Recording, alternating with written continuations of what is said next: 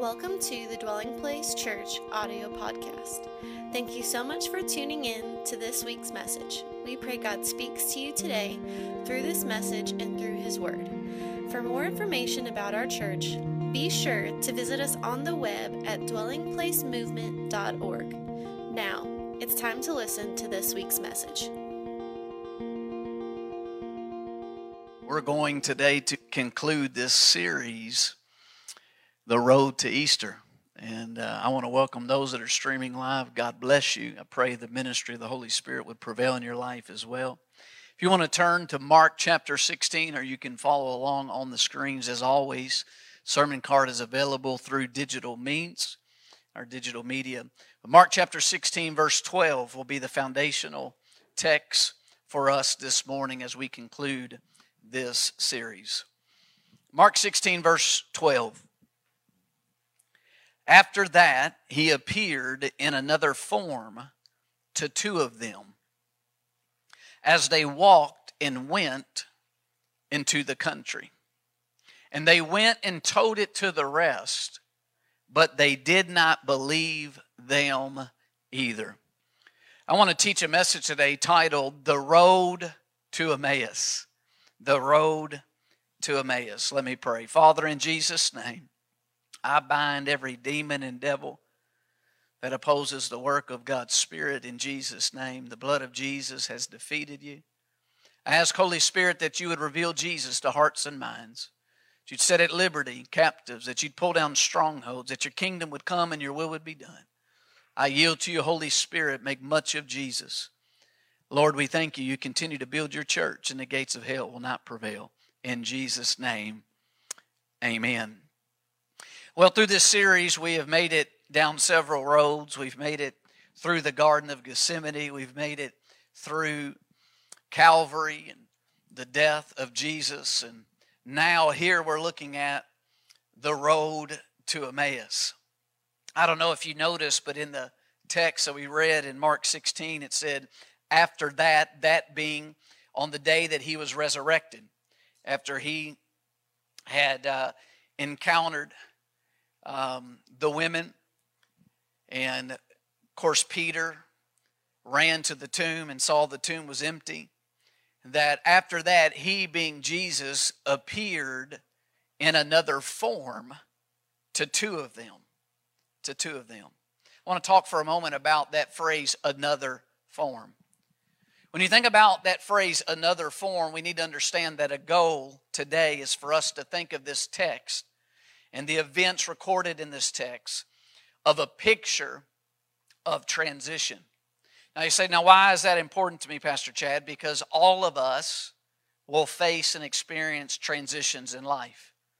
And here in the life of these two disciples and the disciples following Jesus, they were in a moment of transition. In fact, this transition was one from walking by sight the sight of being able to, with their physical eyes, see Jesus, a transition from being able to hear Jesus with their natural ears, a transition from being able to follow in the foot, the physical footsteps of Jesus, to one of depending upon the Spirit of God to follow God's will. In fact, if you look at the latter moments of Jesus' earthly ministry. His last teachings and his times with his disciples, you see him in these latter moments begin through what he both said and did to transition and to prepare his disciples for this transition. The transition of him returning to the Father and then he and the Father sending the promise Holy Spirit.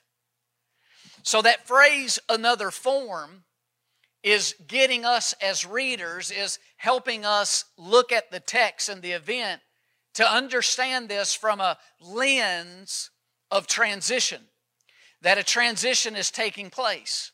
And I want us as hearers today to think about, as followers of Jesus, there's a needed transition and there's a necessary transition for all of us to experience of transitioning from thinking about Jesus as only encountering Jesus in the physical, but encountering the Father and Jesus through the ministry and the role of the Holy Spirit.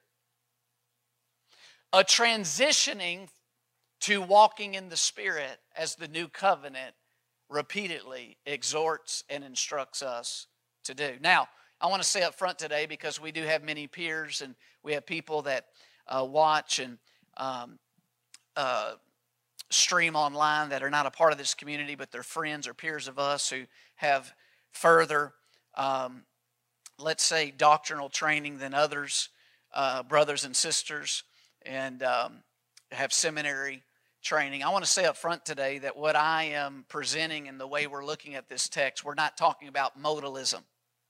Okay, that is a heresy and an error, meaning we, we believe in one God, yet as revealed in his nature, Father, Son, and Holy Spirit. Okay, so we're not talking about modalism, but we are looking at biblical language where it says he appeared in another form. In another form. Now, Luke, who was a, a close, of course, follower of Jesus, was also a doctor. And as a doctor, he was a more systematic thinker than Mark. And so our founding text was found in the Gospel of Mark, but Dr. Luke, being a, a detail oriented doctor, let me just give you a word of advice. You need to find a new doctor if your doctor you see is not very detail oriented or very systematic in their thinking. Need to see a new doctor. But Dr. Luke gives us a more thorough account of what we read Mark and his account. And so I want to read this. If you'll turn to Luke chapter 24, beginning in verse 13, I want to read you a large portion of Luke's gospel regarding this road to Emmaus. Luke 24, verse 13 Now behold, two of them were traveling that same day. This is the day of his resurrection to a village called Emmaus, which was seven miles from Jerusalem. So they're leaving the city and they're heading towards the countryside. And they talked together of all these things which had happened. So it was, while they conversed and reasoned, that Jesus himself drew near and went with them. But their eyes were restrained, so that they did not know him. And he said to them, What kind of conversation is this that you have with one another as you walk and are sad? Then the one whose name was Cleopas answered and said to him, Are you the only stranger in Jerusalem, and have you not known the things which happened there in these days? And he said to them, What things? So they said to him, The things concerning Jesus of Nazareth, who was a prophet, mighty in deed and word before God and all the people, and how the chief priest and our rulers delivered him to be condemned to death and crucified him. But we were hoping that it was He who was going to redeem Israel. Indeed, besides all this, today is the third day since these things happened. Yes, and certain women of our company who arrived at the tomb early astonished us. When they did not find his body, they came saying that they had also seen a vision of angels who said he was alive. And certain of those who were with us went to the tomb and found it just as the woman had said. But him they did not see. Then he said to them, O foolish ones and slow of heart to believe in all that the prophets have spoken. Ought not the things to have suffered these things and to enter into his glory? And beginning at Moses and all the prophets, he expounded to them in all the scriptures the things concerning himself. Then they drew near to the village where they were going. And he indicated that he would have gone further. But they constrained him, saying, Abide with us for it is toward evening, and the day is far spent. And he went in to stay with them. Now it came to pass as he sat at the table with them that he took bread, blessed and broke it, and gave it to them. Then their eyes were opened, and they knew him, and he vanished from their sight. And they said to one another, Did not our heart burn within us while he talked with us on the road, and while he opened the scriptures to us? So they rose up that very hour and returned to Jerusalem and found the eleven and those who were with him gathered together, saying, The Lord is risen indeed. and has appeared to Simon. And they told about the things that had happened on the road and how he was known to them in the breaking of bread. Now, as they said these things, Jesus himself stood in the midst of them and said to them, Peace to you. But they were terrified and frightened and supposed they had seen a spirit. And he said to them, Why are you troubled and why do doubts arise in your hearts? Behold my hands and my feet, that it is I myself. Handle me and see, for a spirit does not have flesh and bones as you see I have. When he had said this, he showed them his hands and his feet. But while they still did not believe for joy and marveled, he said to them, Have you any food here? So they gave him a piece of a broiled fish and some honeycomb. And he took it and ate in their presence. Then he said to them, These are the words which I spoke to you while I was still with you, that all things must be fulfilled, which were written in the law of Moses and the prophets and the Psalms concerning me. And he opened their understanding that they might comprehend the scriptures. Then he said to them, Thus it is written, and thus it was necessary for the Christ to suffer and to rise from the dead the third day, and that repentance and remission of sin should be preached in his name to all nations, beginning at Jerusalem. And you are witnesses of these things. And behold, I send the promise of my Father upon you. But tarry in the city of Jerusalem until you are endued with power from on high. He led them out as far as Bethany, and he lifted up his hands and blessed them. Now it came to pass while he blessed them that he was parted from them and carried up into heaven. And they worshiped him and returned to Jerusalem with great joy and were continually in the temple praising and blessing God. Amen. Somebody say, Amen. Now, one of the things I want to highlight in what we just saw in Luke's account is Luke uses this phrase, restrained eyes. That as Jesus appears to these two disciples on the road to Emmaus in another form, Luke highlights in verse 16, but their eyes were restrained so that they did not know him. Can I remind you and I, if you're not aware already, that we all have filters? that we all have measurements that make it often difficult for us to be objective. The truth of the matter is, is oftentimes we feel like we're being fully objective and seeing the world for what it is, seeing reality for what it is, seeing another person for who they wholly and fully are, and yet, because we have filters and we have measurements, it makes it very difficult for us to truly see the whole picture and reality. Here, the two disciples, guess what they have as their current filter? They have the filter that they just saw him be crucified and died. They have the filter of their experience. They have here, the text highlights the filter of their sadness.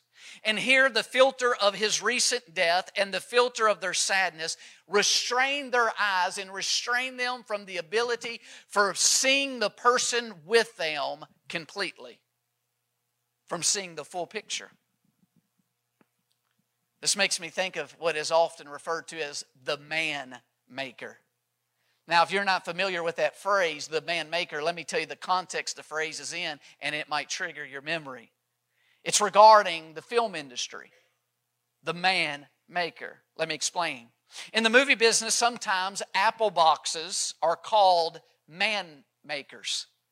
Why? Because over the years, they, the film industry, solved the question when your actor is too short for the shot you want, what do you do? And the answer to the question and how they solved it is you have him stand on an apple box or apple boxes. And many leading men in movies and the film industry were made a leading man and a popular actor because of an ap- apple box. Therefore, an apple box is often referred to as the man maker. In fact, David McRaney, talking about this, says that to make short actors such as Tom Cruise and Al Pacino, Humphrey Bogart seem taller, film crews have also used special shoes. low camera angles, and specially constructed out of proportion door frames. They have even dug long trenches in which the other people in a scene walked alongside the leading man while the camera was running. But why do we, because I know some of you and you have spent a lot of money in, in the film industry, so why do we want a leading man to be tall? It's what has been now referred to as the halo effect. The halo effect is when a person has a specific desired trait. That trait influences all other measures regarding that person. And as humans, we have filters. We have things that restrains our eyes from being able to see a person or a situation completely. One of the filters is is some reason in humanity from generations since time being we have a filter that we want leaders, men, leading men to be tall. And that bias makes us experience what's called the halo effect, meaning we're vulnerable that if someone is tall and we desire that trait as them being tall, that therefore we think all the other traits we would want in that person, they automatically have. They automatically have. And the issue with restrained eyes and the halo effect is it restrains our eyes from seeing completely and holistically, which brings us next to dealing with assumptions. You and I do not just have restrained eyes, meaning you and I do not just have filters that hinder us from seeing people and others completely. We also have assumptions and assuming attitudes. Look here in the text, I want you to see in verse 17 and 18 of Dr. Luke's account. It says, And he, being Jesus, said to them, the two on the road to Emmaus, What kind of conversation is this that you have with one another as you walk and are sad? Watch this. Then the one whose name was Cleopas answered and said to him, Are you the only? Now, that's not a positive tone, I can assure you. That, that, that's a cut down. Are you the only one? Where have you been, dude? How are you the only one that doesn't know? Are you the only stranger in Jerusalem? And have you not known the things which happened there in these days? Hello, Cleopas and the other disciple. The one you're speaking to, the things you're talking about, he's the one those things actually happened to.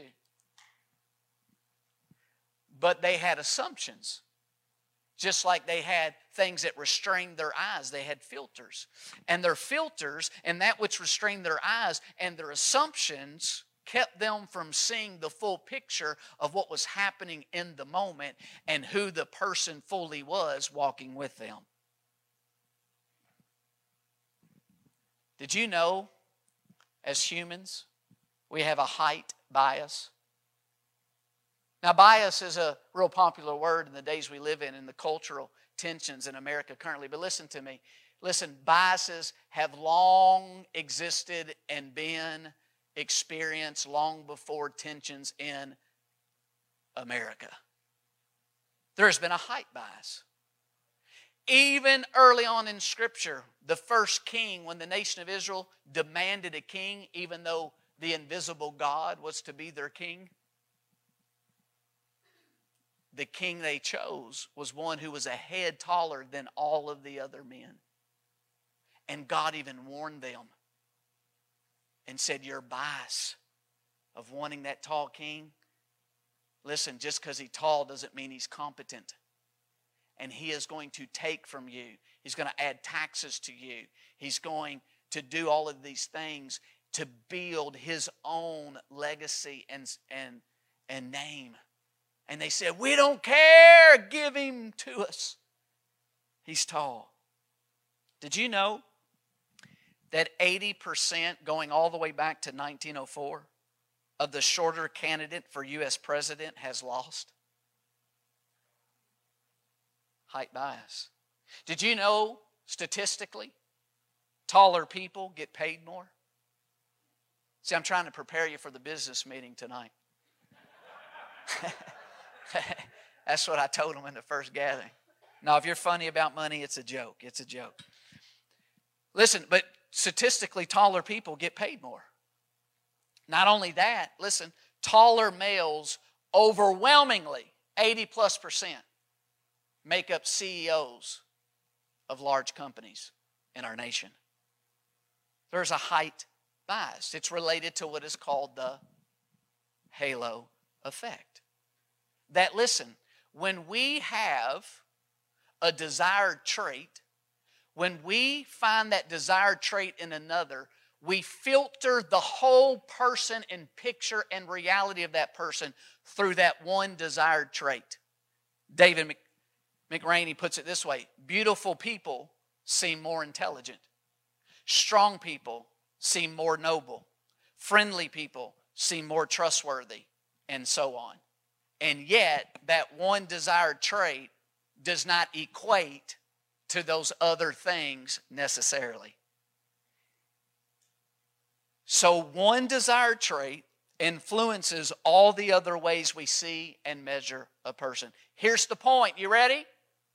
We all have filters. We all have assumptions. We all have biases. And why does that matter? Because remember, we're looking at the text from an angle of this being a prophetic text seeking to prepare us regarding how to deal with transitions in life. And the next thing I want to highlight from the text is in verse 25, where Jesus says to them, O foolish ones, and slow of heart to believe, and all the prophets have spoken. Notice that phrase, slow of heart. Did you know in the Gospel of Mark and Mark's account, when Jesus, right after this, appears to the eleven, and he sits down and eats with them at the table, it says in Mark 16 14, he rebuked their unbelief and, watch this, hardness of heart. Here we have two phrases slowness of heart and hardness of heart. What's going on here, friends? Listen, the point is this that we're making. Our restrained eyes, filters, and assumptions make us susceptible and vulnerable to being slow of heart and having hardness of heart to believe God's word and God's prophets and God's will for our life. Our biases, our filters, our assumptions become hindrances and make us vulnerable to be slow of heart to believe, slow of heart to trust the Lord, slow of heart to transition to what God's will might be for us or what God wants for us.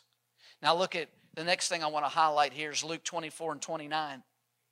The text says that as Jesus is walking with the two, on the road to Emmaus. And though he appears to them in another form and he begins to engage them and ask questions and talk with them, and they recognize him not, that then it says, as they get near the village, Jesus indicated he would have kept walking. But they, in verse 29, constrained him, saying, Abide with us, for it is toward evening, and the day is far spent. They asked the one walking with him to abide with them. This is a prophetic foretaste and a prophetic picture. See, Aaron's not the only one drawing a picture up here today. Me, through looking at this text, through preaching, is trying to paint a picture for you of understanding how Jesus is preparing and teaching about transitions. And it's a prophetic picture of the transition that's about to take place, how Jesus is going to physically, in his physical presence, be removed from them. And yet, all of the disciples still want him to abide with them every moment. And it's a foretaste of how, though Jesus' physical presence would be removed, the Father and Jesus has made a way for his abiding presence through the infilling of the Holy Spirit. And he's trying to transition them from depending on the outward Jesus in physical form, audible hearing with their physical ears, being able to follow his physical feet, to now being dependent on hearing Jesus, being led by Jesus, seeing Jesus, following Jesus through the ministry of the Holy Spirit in his full role under the new covenant. And this is why, in the latter moments of Jesus with his disciples in John 14, 16, he tells them in preparing them for the transition, and I will pray the Father, and he will give you another helper, that he may abide with you forever. The Spirit of truth, watch this, whom the world cannot receive. Why? Because it neither sees. You see the transition? Of engaging the world and seeking to only follow and know God based on the outward world and the outward senses, to the Spirit of truth, whom the world cannot receive because it neither sees him nor knows him, but you know him, disciples, for he dwells with you and will be in you. I will not leave you orphans, I will come to you. Notice Jesus talks about another helper, the helper, the Holy Spirit who helps us overcome these obstacles that we see in the text of restrained eyes, who helps us overcome our biases, who helps us overcome the halo effect, by, that by thinking that through one trait we can fully know a whole person. Or watch this, or thinking that because we know one aspect of Jesus, that means we know all there is about Jesus. Or because we know one aspect of God, that means we know all that we could ever know about God. No, no, no. The helper, the Holy Spirit, helps us overcome these assumptions, these filters, these things that restrain our eyes, that seek to hinder us from believing and being quick to trust, quick to follow, quick to hear, quick to obey. Now, I don't know about you, you, but as a follower of Jesus who can't physically see him and physically hear him, and yet I do want to be able to f- quickly trust him and quickly follow him and quickly obey him. Am I the only disciple like that? Or am I in a church a wrong church filled with too many lukewarm people. Are you, as a follower of Jesus, do you want to be quick to trust Him? Quick to? Absolutely. This is what this text can speak and is applicable to you and I in our daily life, moment by moment. The next thing I want to highlight is in Luke 24 and 31. It says, Then their eyes were opened, and they knew him, and he vanished from their sight. I want to talk a minute about how they had open eyes. They knew him, and yet then he vanished from their sight. That's interesting. Here, their eyes are open. They now know Jesus. They know it's Him. They, they have grown in their knowledge of Him. And yet, now with their eyes open, once they know Him, He vanishes. Wow. What's going on here? It's a prophetic picture of the walk of faith that though now our eyes are open and yet not seeing Him, we believe in Him and rejoice with a joy inexpressible and full of glory.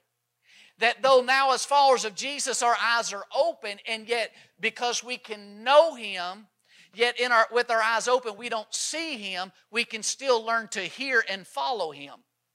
But the way to see Him and follow Him and hear Him is transitioning from depending on the outward world to transitioning to being dependent on the ministry of the Holy Spirit. This is what we're seeing here. The road to Emmaus is about the transition to learning to walk by faith and not by sight. Learning how to encounter the Father and the Son, not just through outward things, but through the inner dwelling, indwelling of the Holy Spirit of God, of how to be led by the Spirit. not just led by what your eyes see and your ears hear and circumstances in life and what other people say and other pressures of the world trying to conform you, but how to transition to being led by the Spirit and a Spirit led life. A prophetic picture beforehand of this transition into the new covenant realities of the walk of faith, no longer by sight, but now walking by depending on the abiding person of the Holy Spirit living within us. That we can know Jesus even though with our eyes open we don't see him, and yet we still can see him by faith through the indwelling presence of the Holy Spirit and yet not hearing him, and yet we can still hear him by the indwelling ministry of the Holy Spirit. And yet not physically seeing what door Jesus goes through when we have three doors of opportunity before us, we still, by the ministry of the Holy Spirit, can see the steps that he and what door he goes through that we should follow him in. And so, here up to this point, what we're looking at and seeing is how this text, this event, is a prophetic picture of the transition of Jesus appearing in our lives and then Jesus appearing in our lives again in another form. The form and the person of the Holy Spirit and the Holy Spirit's ministry under the new covenant. Say another form. Now, let me talk to you about burning within. And Luke 24 and verse 32, notice next the disciples' response. It says in verse 32 And they said to one another, Did not our heart burn within us while he talked with us on the road and while he opened the scriptures to us? The text is highlighting that what just took place here Jesus appearing to them in another form, and what transpired in that moment, that it caused them to burn within. Listen, it's highlighting a burning within, not a burning without. Why? Because again, it's a prophetic picture of transitioning as followers of Jesus from being dependent on outward things to learning to depend on the ministry and being filled with the Holy Spirit within. What caused them to burn within? Well, it says, it highlights in the text his voice while he talked with us. It highlights in the text when he opened the scriptures to us. What's that mean? Listen, listen, listen. You want to know why there's thousand plus denominations? You want to know why there's so much disagreements and bickering among brothers and sisters? Because you still have disciples who hadn't made the transition they think that through their own ability that you and I can understand the text. No, no, no. It takes Jesus through the ministry of the Holy Spirit to open hearts and open our lives to actually truly understand what the text actually means and the substance of it. And as Jesus talks with them, and scripture highlights in this moment his voice, then his ability to give revelation knowledge, to unveil the heart and the meaning of the text, to unveil and give revelation on the spirit of the text. Not just read it, not just mentally know it, but unveils it. It highlights that the result of that is burning hearts within. Can I tell you, you know why? There's so many cold and lukewarm believers in Western Christianity in America is because they're not hearing His voice within by the ministry of the Holy Spirit. You know why there's so much coldness and lukewarmness? Is because we have Western Christians who don't prioritize the ministry of the Holy Spirit, and therefore there's no excitement about Scripture because it doesn't get revealed. There's not an unveiling that causes their heart to burn for Jesus. Here's my point that if you and I will heed the transition from depending on outward things to learning to depend and welcome the ministry of the Holy Spirit, your heart can stay burning for Jesus. regardless of what you go through, regardless of what's taking place around you, that there will be a burning passion for Jesus because the word won't just be black and white ink on a page, it will be a revelation and a burning in your heart that it won't just be what Jesus used to say and what Jesus used to say to people. There will be the inner voice of Jesus speaking to you by the ministry of the Holy Spirit, and your heart will stay on fire for Him. Oh, hallelujah. This is New Testament, true biblical Christianity we're talking about. Jesus spoke of this transition in John 16 13. He says, When He, the Spirit of truth, has come, He will guide you into all truth. You know why there's such coldness and not excitement about Jesus and what He's doing? Is because without the ministry of the Holy Spirit, you can't be guided into more truth. But when you welcome and fully embrace the ministry of the Holy Spirit, your heart will stay burning. Why? Because the Holy Spirit will keep guiding in you into more. Somebody say more. There's more.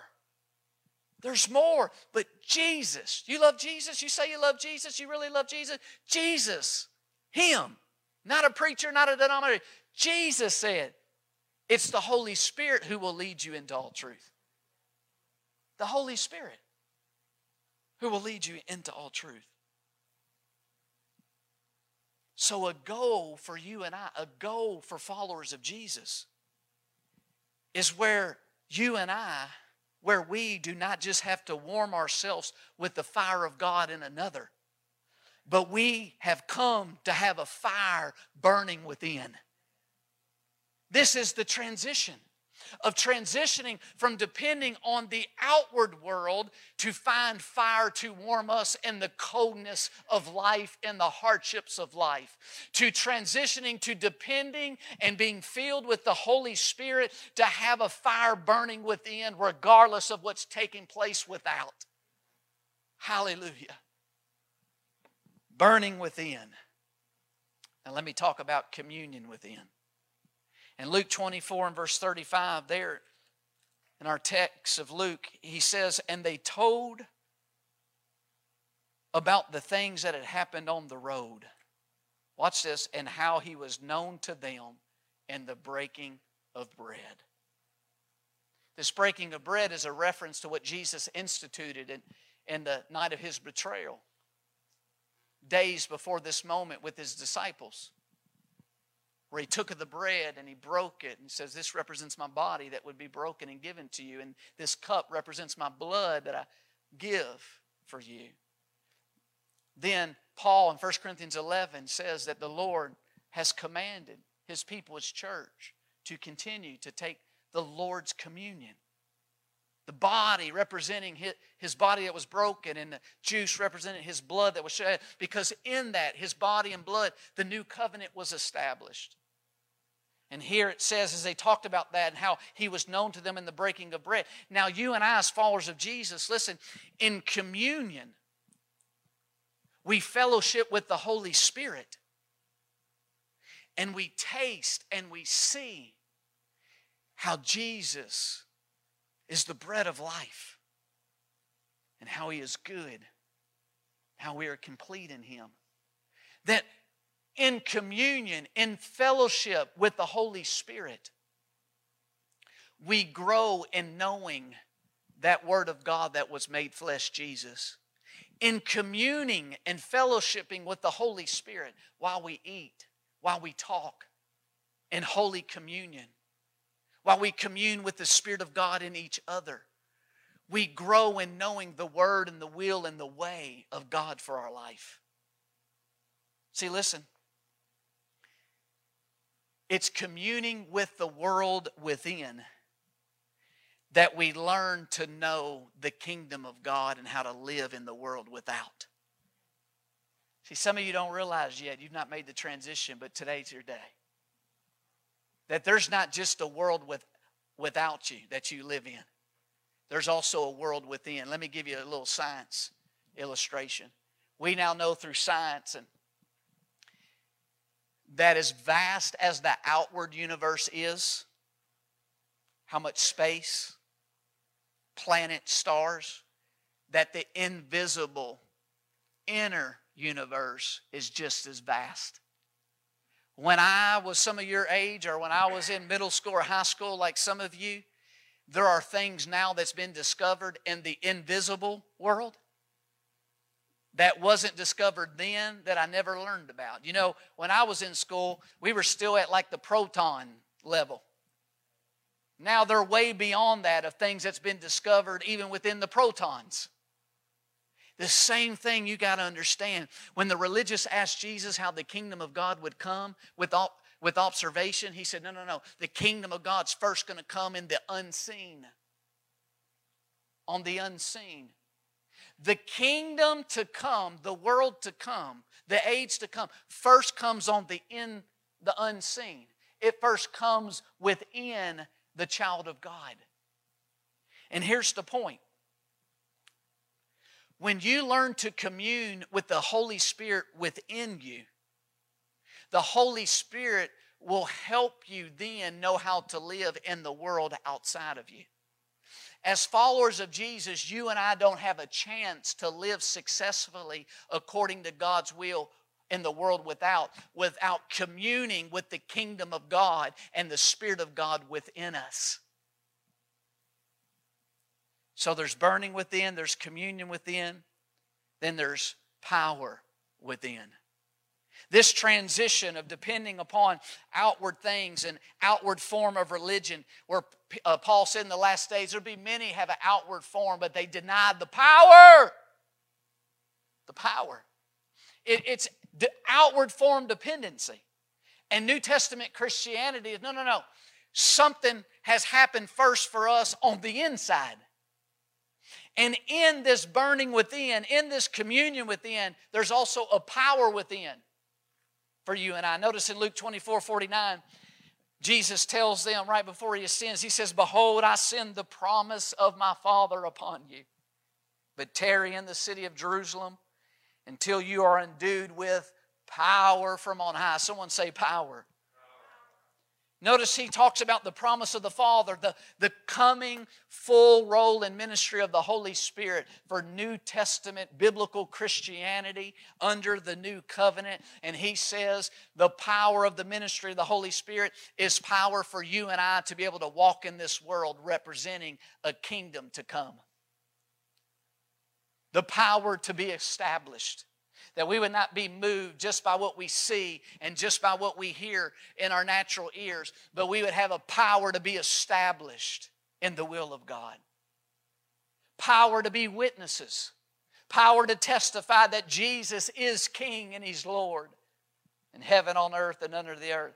But watch this also power to rebuke the fear that attacks us on the outside and tries to fill our heart on the inside power to love people that are difficult to love, to love enemies, power to make wise decisions when we have decision overload in the life that we face. Remember, Paul writes to his son in the face, 2 Timothy 1 7, he says, For God has not given us a spirit of fear, but of power and of love and a sound mind.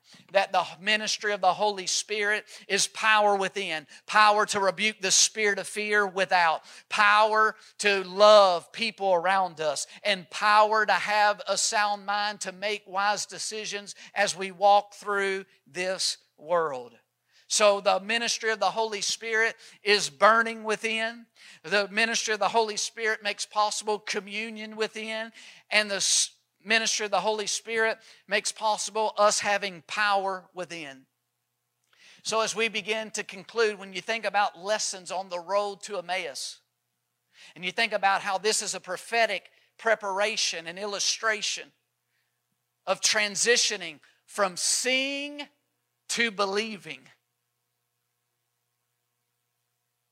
a transitioning from knowing God just through outward forms to knowing God by the ministry of the Holy Spirit inward.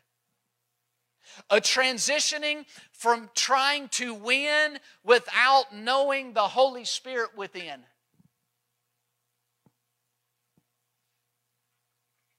There's lessons on the road to Emmaus to help us in the transition. Maybe you're saying, Pastor Chad, why should I prioritize the ministry of the Holy Spirit? Because I'm going to tell you. Without the ministry of the Holy Spirit, you'll never continue to have a burning heart.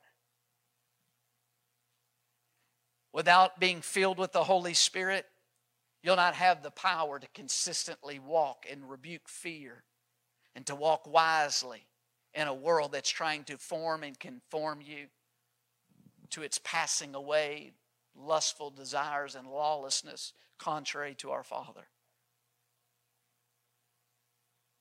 So here's some lessons. Number one, the Holy Spirit, come on, Ben, is how to have communion with Jesus in another form.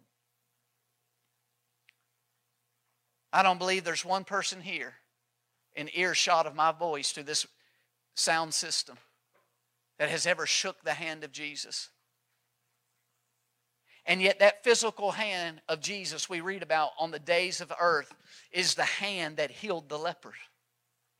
Is the hand that healed a person who was isolated from being able to engage with their family and society because of leprosy in their life. It's the hand, it, it's the mouth that spoke, the physical mouth that spoke the word of God that healed the woman with an issue of blood, that made her feel unclean, made her feel isolated and alone.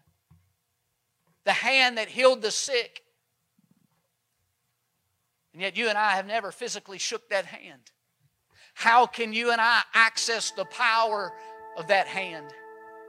Oh, because the hand of Jesus still heals. The hand of Jesus still moves, but it's in another form. It's through the ministry of the Holy Spirit. Jesus Christ, the only one who died and buried and rose again, himself said it's impossible for him to lie or he couldn't be raised from the dead. Said that it's through the helper and the ministry of the Holy Spirit that there's power to heal, power to forgive, power to be released, power to commune.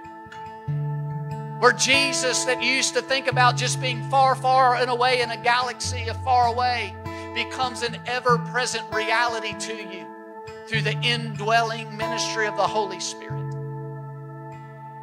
that a kingdom that seems so distant to your future becomes an ever present presence to you moment by moment through the indwelling ministry of the Holy Spirit.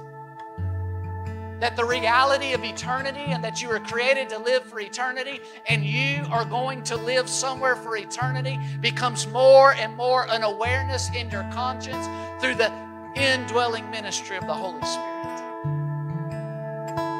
I'm telling some people today, and maybe you're watching, that you've known about Jesus, you've known church, you've known God, you've known religion, you've known a Christianity that is outward, and the Holy Spirit is seeking to apprehend you. Jesus is calling to you to tell you there's a transition, there's more to biblical New Testament Christianity of learning to hear the voice of Jesus, to receive the healing touch of Jesus to be led by the feet of Jesus, but through the ministry of the Holy Spirit that He and the Father sent.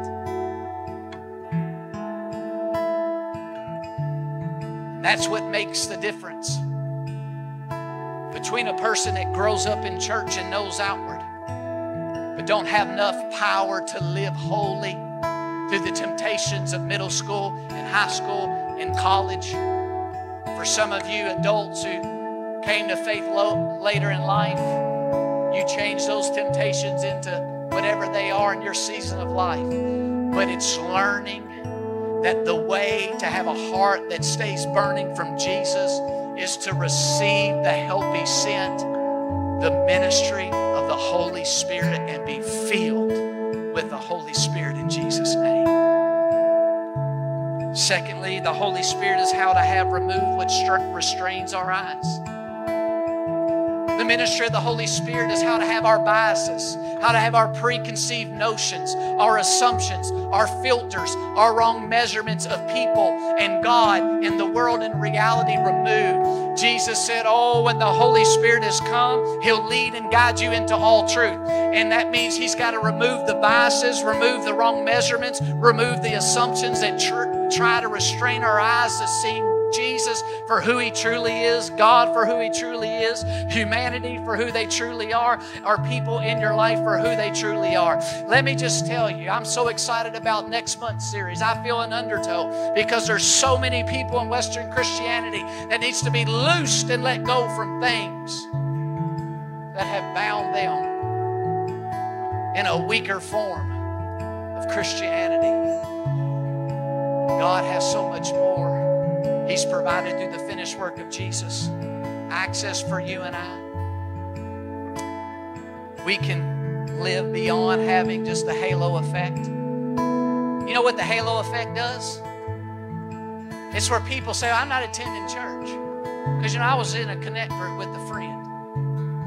But see, the halo effect is they found one characteristic in the friend, and therefore they just thought, well, then that friend is perfect and they filtered that friend just through one good characteristic. Listen.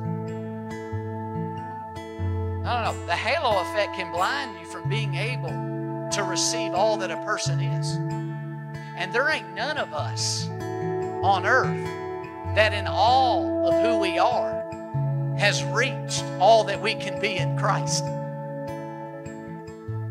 And the halo effect is what lies pe- to people and deceives them and where people think that they're going to go to hell or they're going to rebel against God and they're going to be able to be justified because they're going to blame some brother or sister or some preacher in some church. No, no, no. You're letting the halo effect deceive you. You look to a church or a preacher or a friend or a person to try to find everything you would ever want to be good or in that. You're not seeing reality. Listen, there are good things about you, good things about me, and there are things about us that still need to be transformed, to grow into the likeness of Christ. And we live in a time now where there's so much self righteousness in the culture around us. Because of one negative trait, then therefore we're going to write them off, cancel them. My God. None of us can stand as if we have full perfection on our own. If not for Jesus, where would we be, friends? But Jesus, listen, for you and I to stand more and more in righteousness and truth has to lead us to embracing the full ministry of the Holy Spirit that He sent. Thirdly, the Holy Spirit is how our assumptions can be overcome.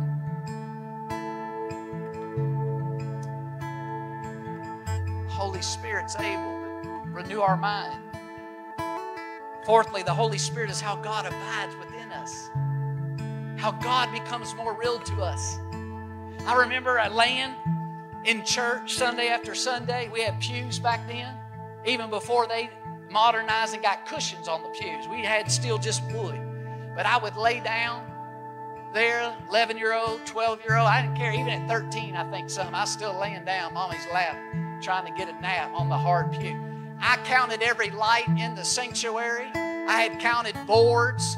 Uh, my, my, biological father, who was who owned an archery place before I was born and, and was a hunter his whole life, bow hunter, he shot an arrow and, and created the the uh, securing up in the way high in this church for the sound system.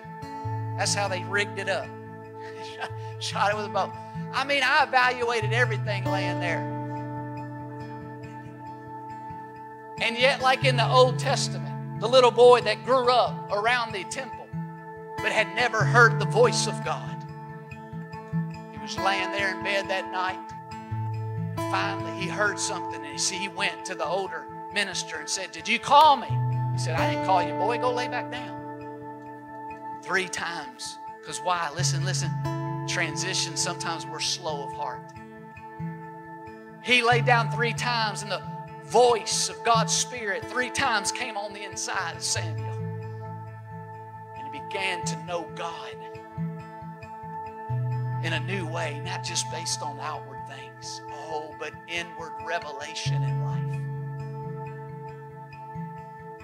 Why is this important, friends? Because our upbringing in the world and sin's effect is when we're feeling needy, hungry, thirsty, we think that it's the world out here that we're going to be able to quench the thirst, feel the empty, find sufficiency. And as followers of Jesus, no, no, no, no, no. Through the fullness of God's Spirit, being filled with the Holy Spirit, God places a world within that you can go and you can commune with the Spirit of God and you can drink of His goodness. You can draw from His peace. You can be filled with His power. You can find something that is beyond the temporary of this world. Through that commune with the Holy Spirit, you begin to shine, not in your own light, but a light of God shines through you, telling others there is a better way, a better option. There is an unseen world and an unseen king who's more real than what we see with our natural calling you. He's bidding you. He alone can complete you. I feel his tug here this morning on some of your hearts. He's after you with his love and his kindness. Number five, the Holy Spirit is how, with our eyes open, not seeing him, yet we can know him. That as we go through life and we can't see Jesus physically, yet as we go through life and we see trials and hardships and devastation and so much taking place in the world around us, and yet with our eyes open, yet we can't see Jesus. You know, where are you moving? What are you doing? Yet we can know Him through the ministry of the Holy Spirit on the inside.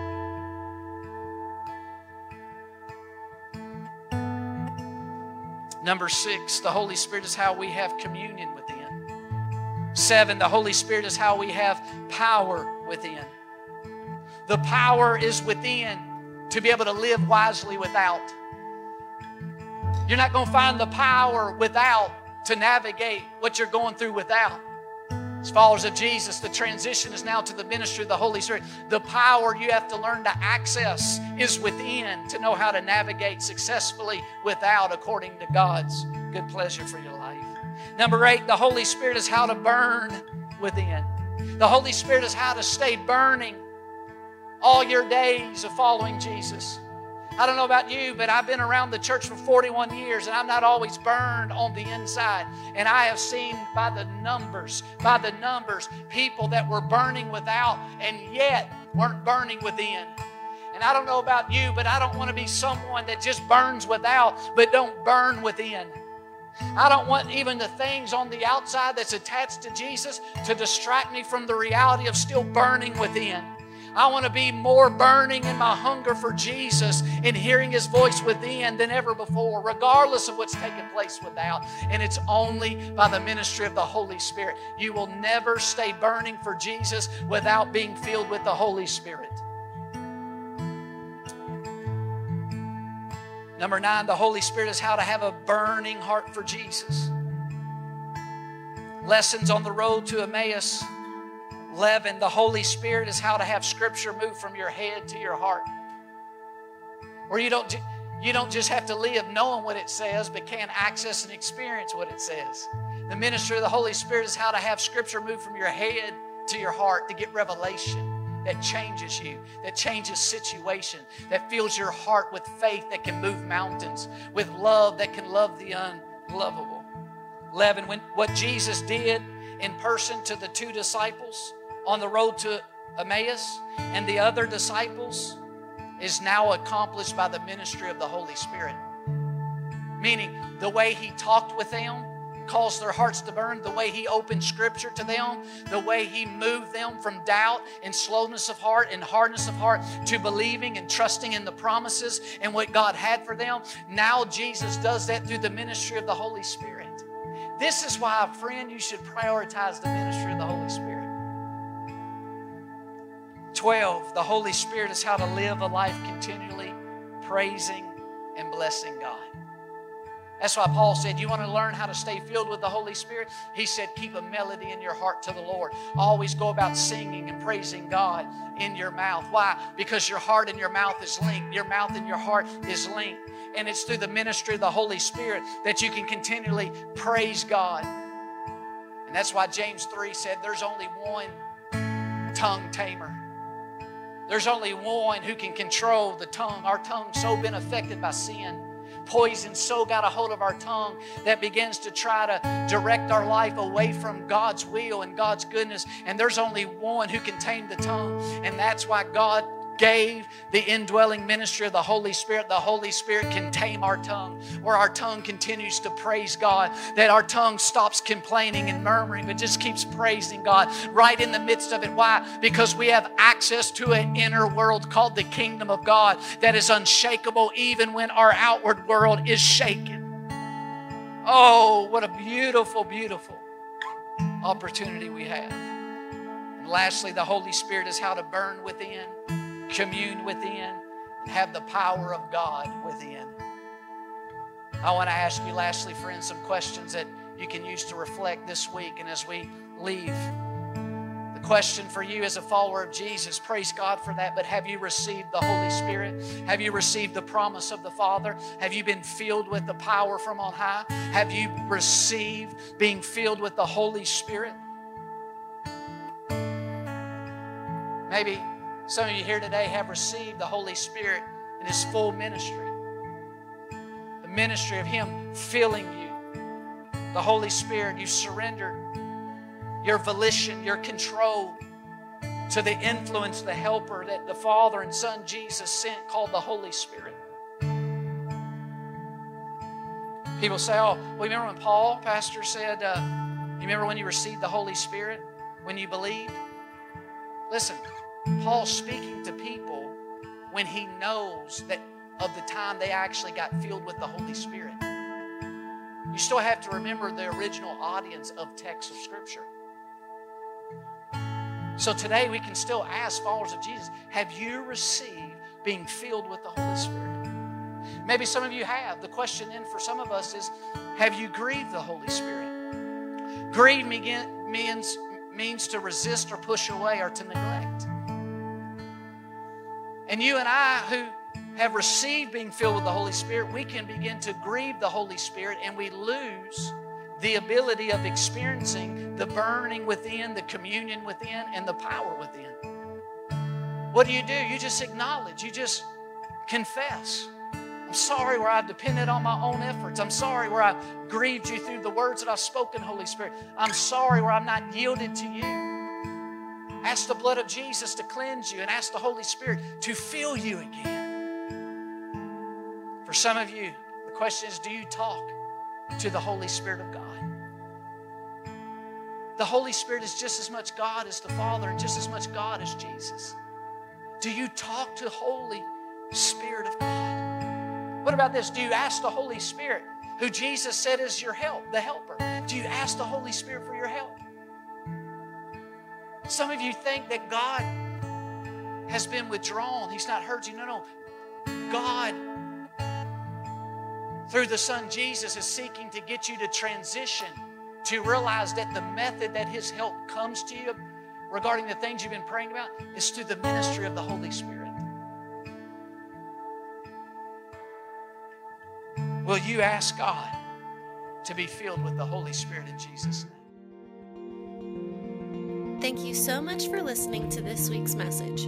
If you would like more information about our church, be sure to visit us on the web at dwellingplacemovement.org.